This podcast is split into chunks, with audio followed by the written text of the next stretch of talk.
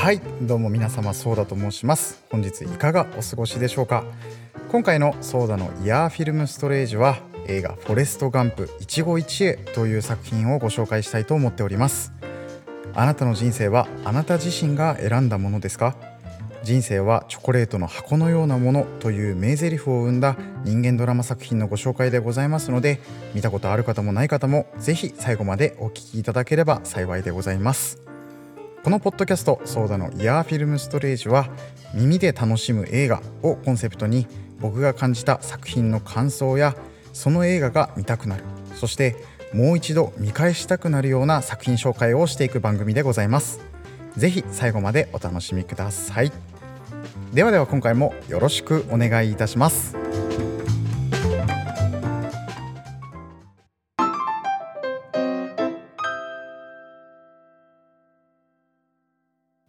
改めまして今回はフォレストガンプ一期一会を紹介いたします。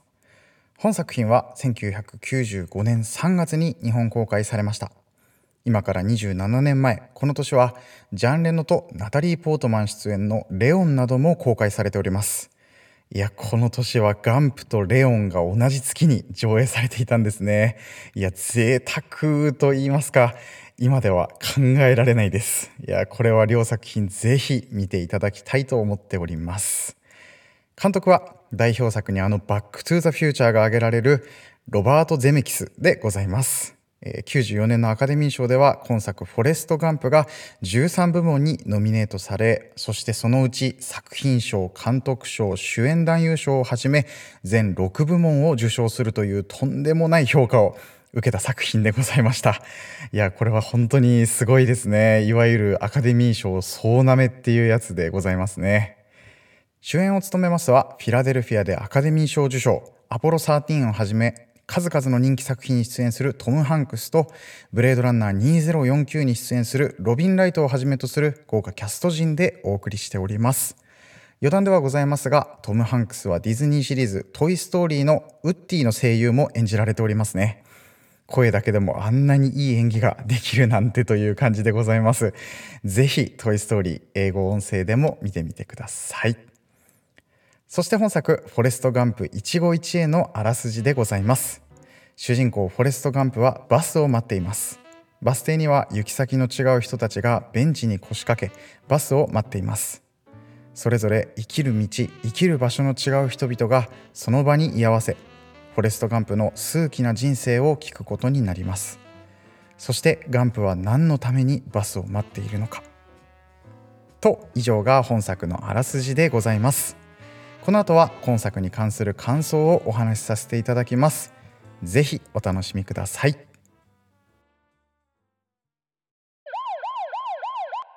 はい、ここからはですね、映画のネタバレも含んだ感想ということになりますので、まだこの映画見たことないよという方で、内容のお話を聞きたくないという方に関しましてはですね、大変申し訳ないんですが、ここでエピソードを閉じていただければなと思っております。大丈夫でしょうか？はいで今作品のご紹介に関して、えー、ちょっと最初に言っておきたいことがございまして、えー、この「フォレスト・ガンプ」という作品本当にいい映画でございましてただですね、えー、この後の感想で、まあ、の作品の良さを僕がちょっと伝えきれなかったと言いますかあの見て見てまずあのぜひ見てみてっていうこう勢いというか僕の思いが先行して作ってしまっているんですよね。あのストーリーとかの説明もだいぶ薄くなっちゃいましてなので正直最後まで聞いていただいてこれ何のこっちゃってなる方もいるのかなって思ったので、えー、なので、まあ、今回の紹介に関しましてはああこの人フォレスト・ガンプ好きなんだって思って聞いていただけるとあの幸いでございます。申し訳ございません。えー、ただですね最高の映画なのでフォレスト・ガンプぜひ見てください。でその後にもしよければまたこのエピソードで会えたら嬉しいと思っております。はい。じゃあ続きでございます。はい、えー、本作「フォレスト・ガンプ一期一会」におきまして僕が感じた注目したワードが3つございます。それは出会い運命そして人生でございます。後のお話にも出てきますのでぜひ覚えておいてください。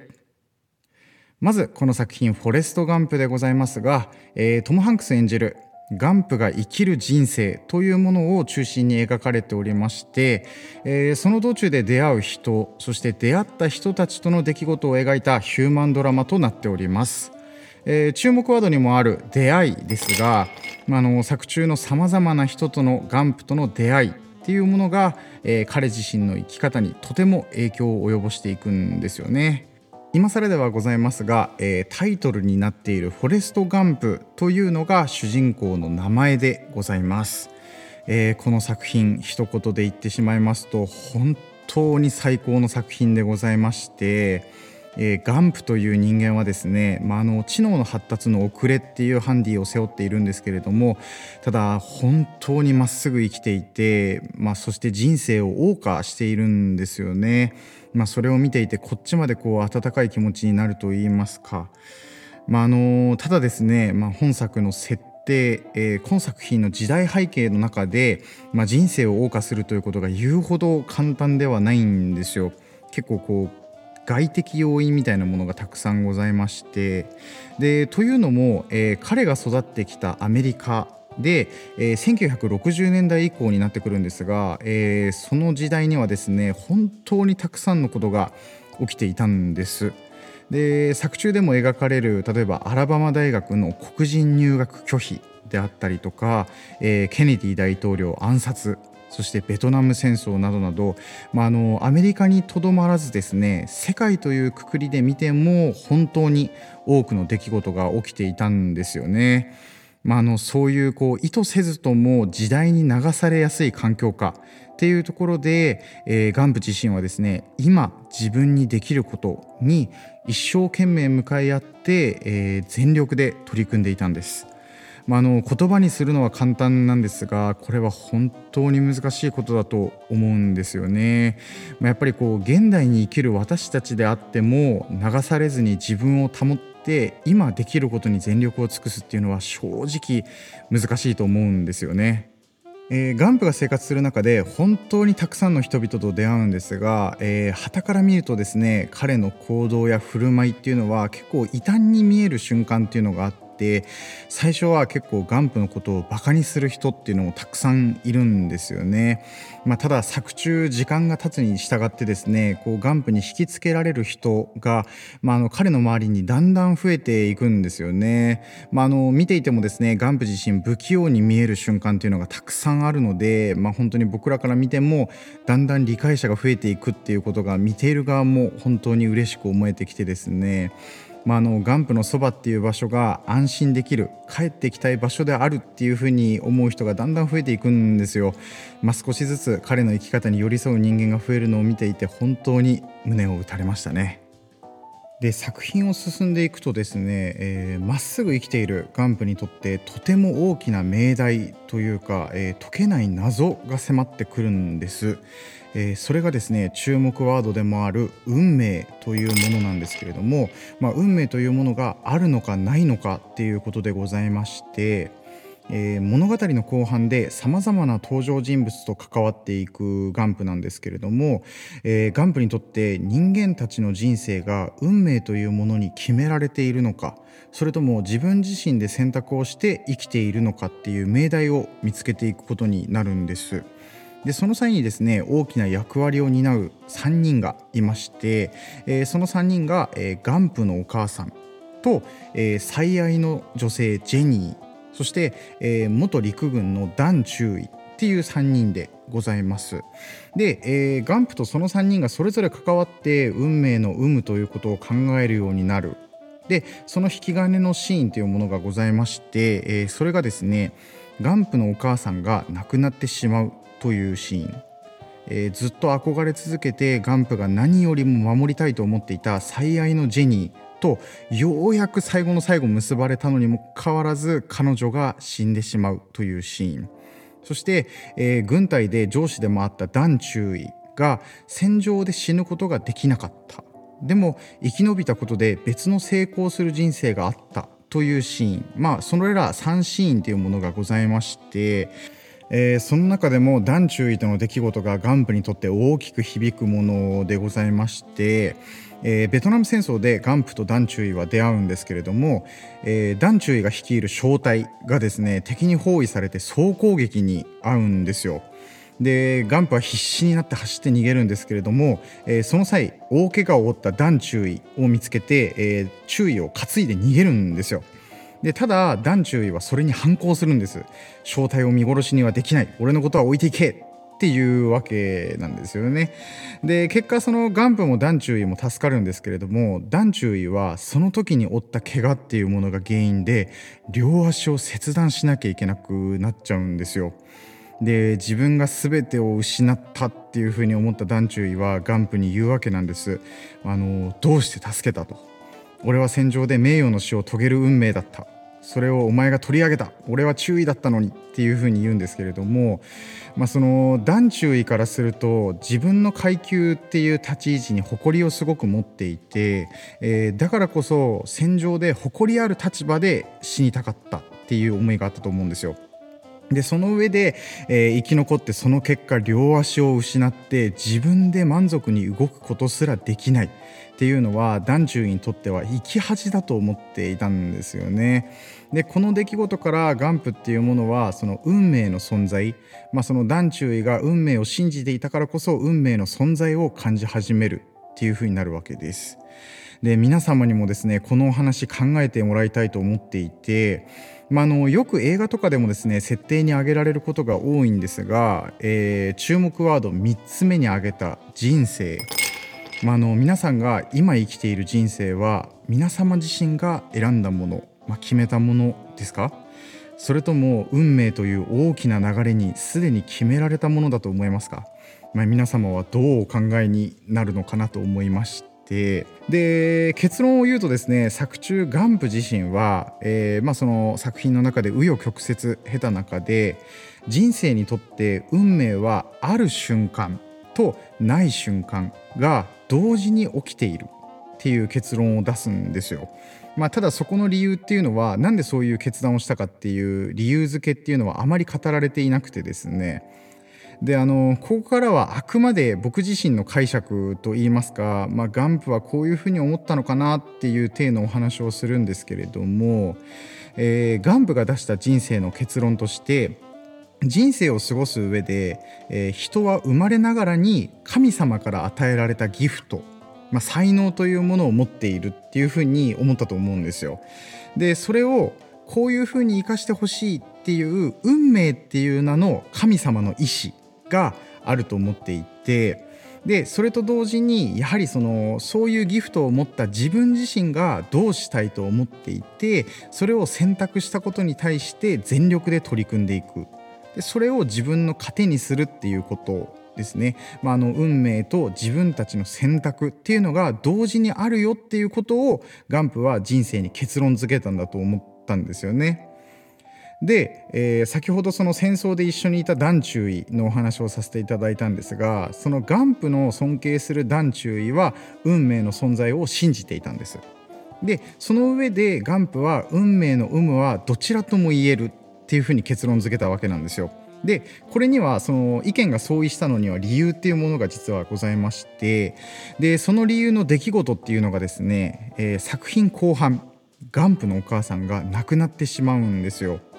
すごく慕っていたお母さんなんですけれどもでその息を引き取る直前に本作の名台詞であるものを残すんですでそれがですね、えー、人生はチョコレートの箱のようなもの食べてみないと中身はわからないっていうものでございましてそのお母さんから見ると人生においての運命っていうものは自分で決めるべきよっていうのが話として上がるんですよお母さんから。でその話の後に先ほどのセリフっていうものを話すんですけど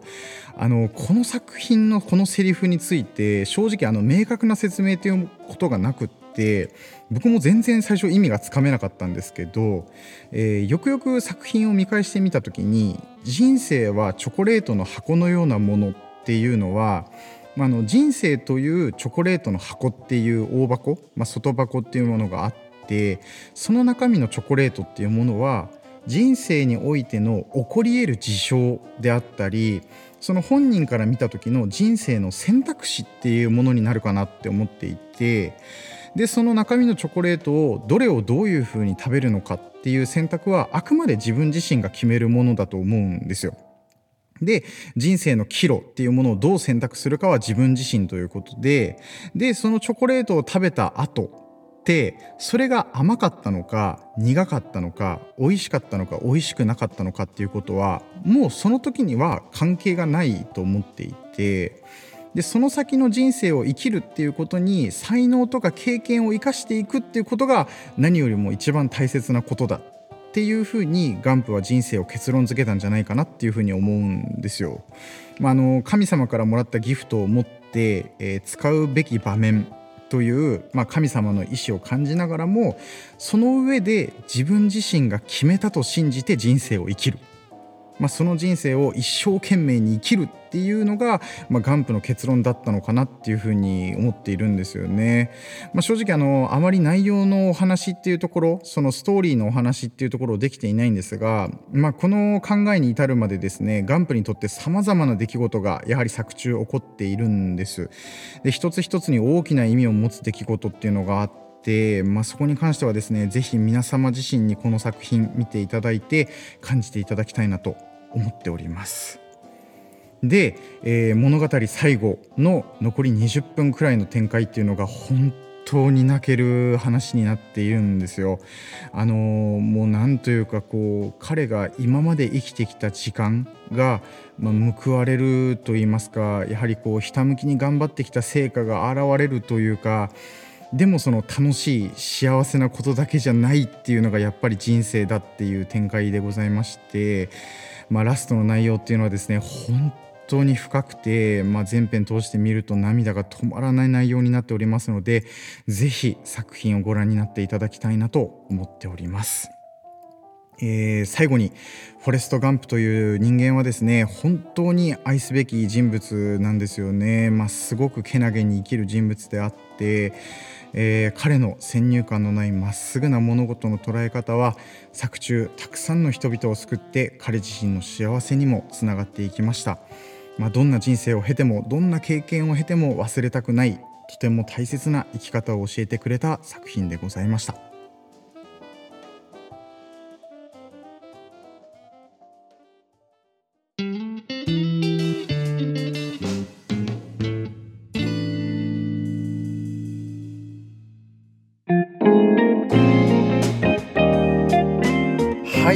いうことで今回はフォレストガンプ一期一会という作品のご紹介でございました。皆様いかがでしたでしょうか？いやー本当に最高の作品でございまして。いや僕自身この作品見返したのもですね実は67年ぶりだったんですけれどもいやもう涙が止まらなくてですね、まあ、人生節目節目で見返していきたい作品だなと思いました。とてもお気に入りの作品の一本でございます。えー、もし本日のお話聞かれて気になった方は是非映画本編をご覧になっていただきたいなと思っております。えー、今後もですねお気に入りの映画などの紹介であったりいいと思ったところなど紹介していけたらと思っておりますので是非違うお話も聞いていただけると嬉しいです。と言いますことで本日もソーダのイヤーフィルムストレージを最後までお聴きいただき誠にありがとうございましたよろしければですねまた別のエピソードでお会いいたしましょうそれでは本日も一日お疲れ様でした。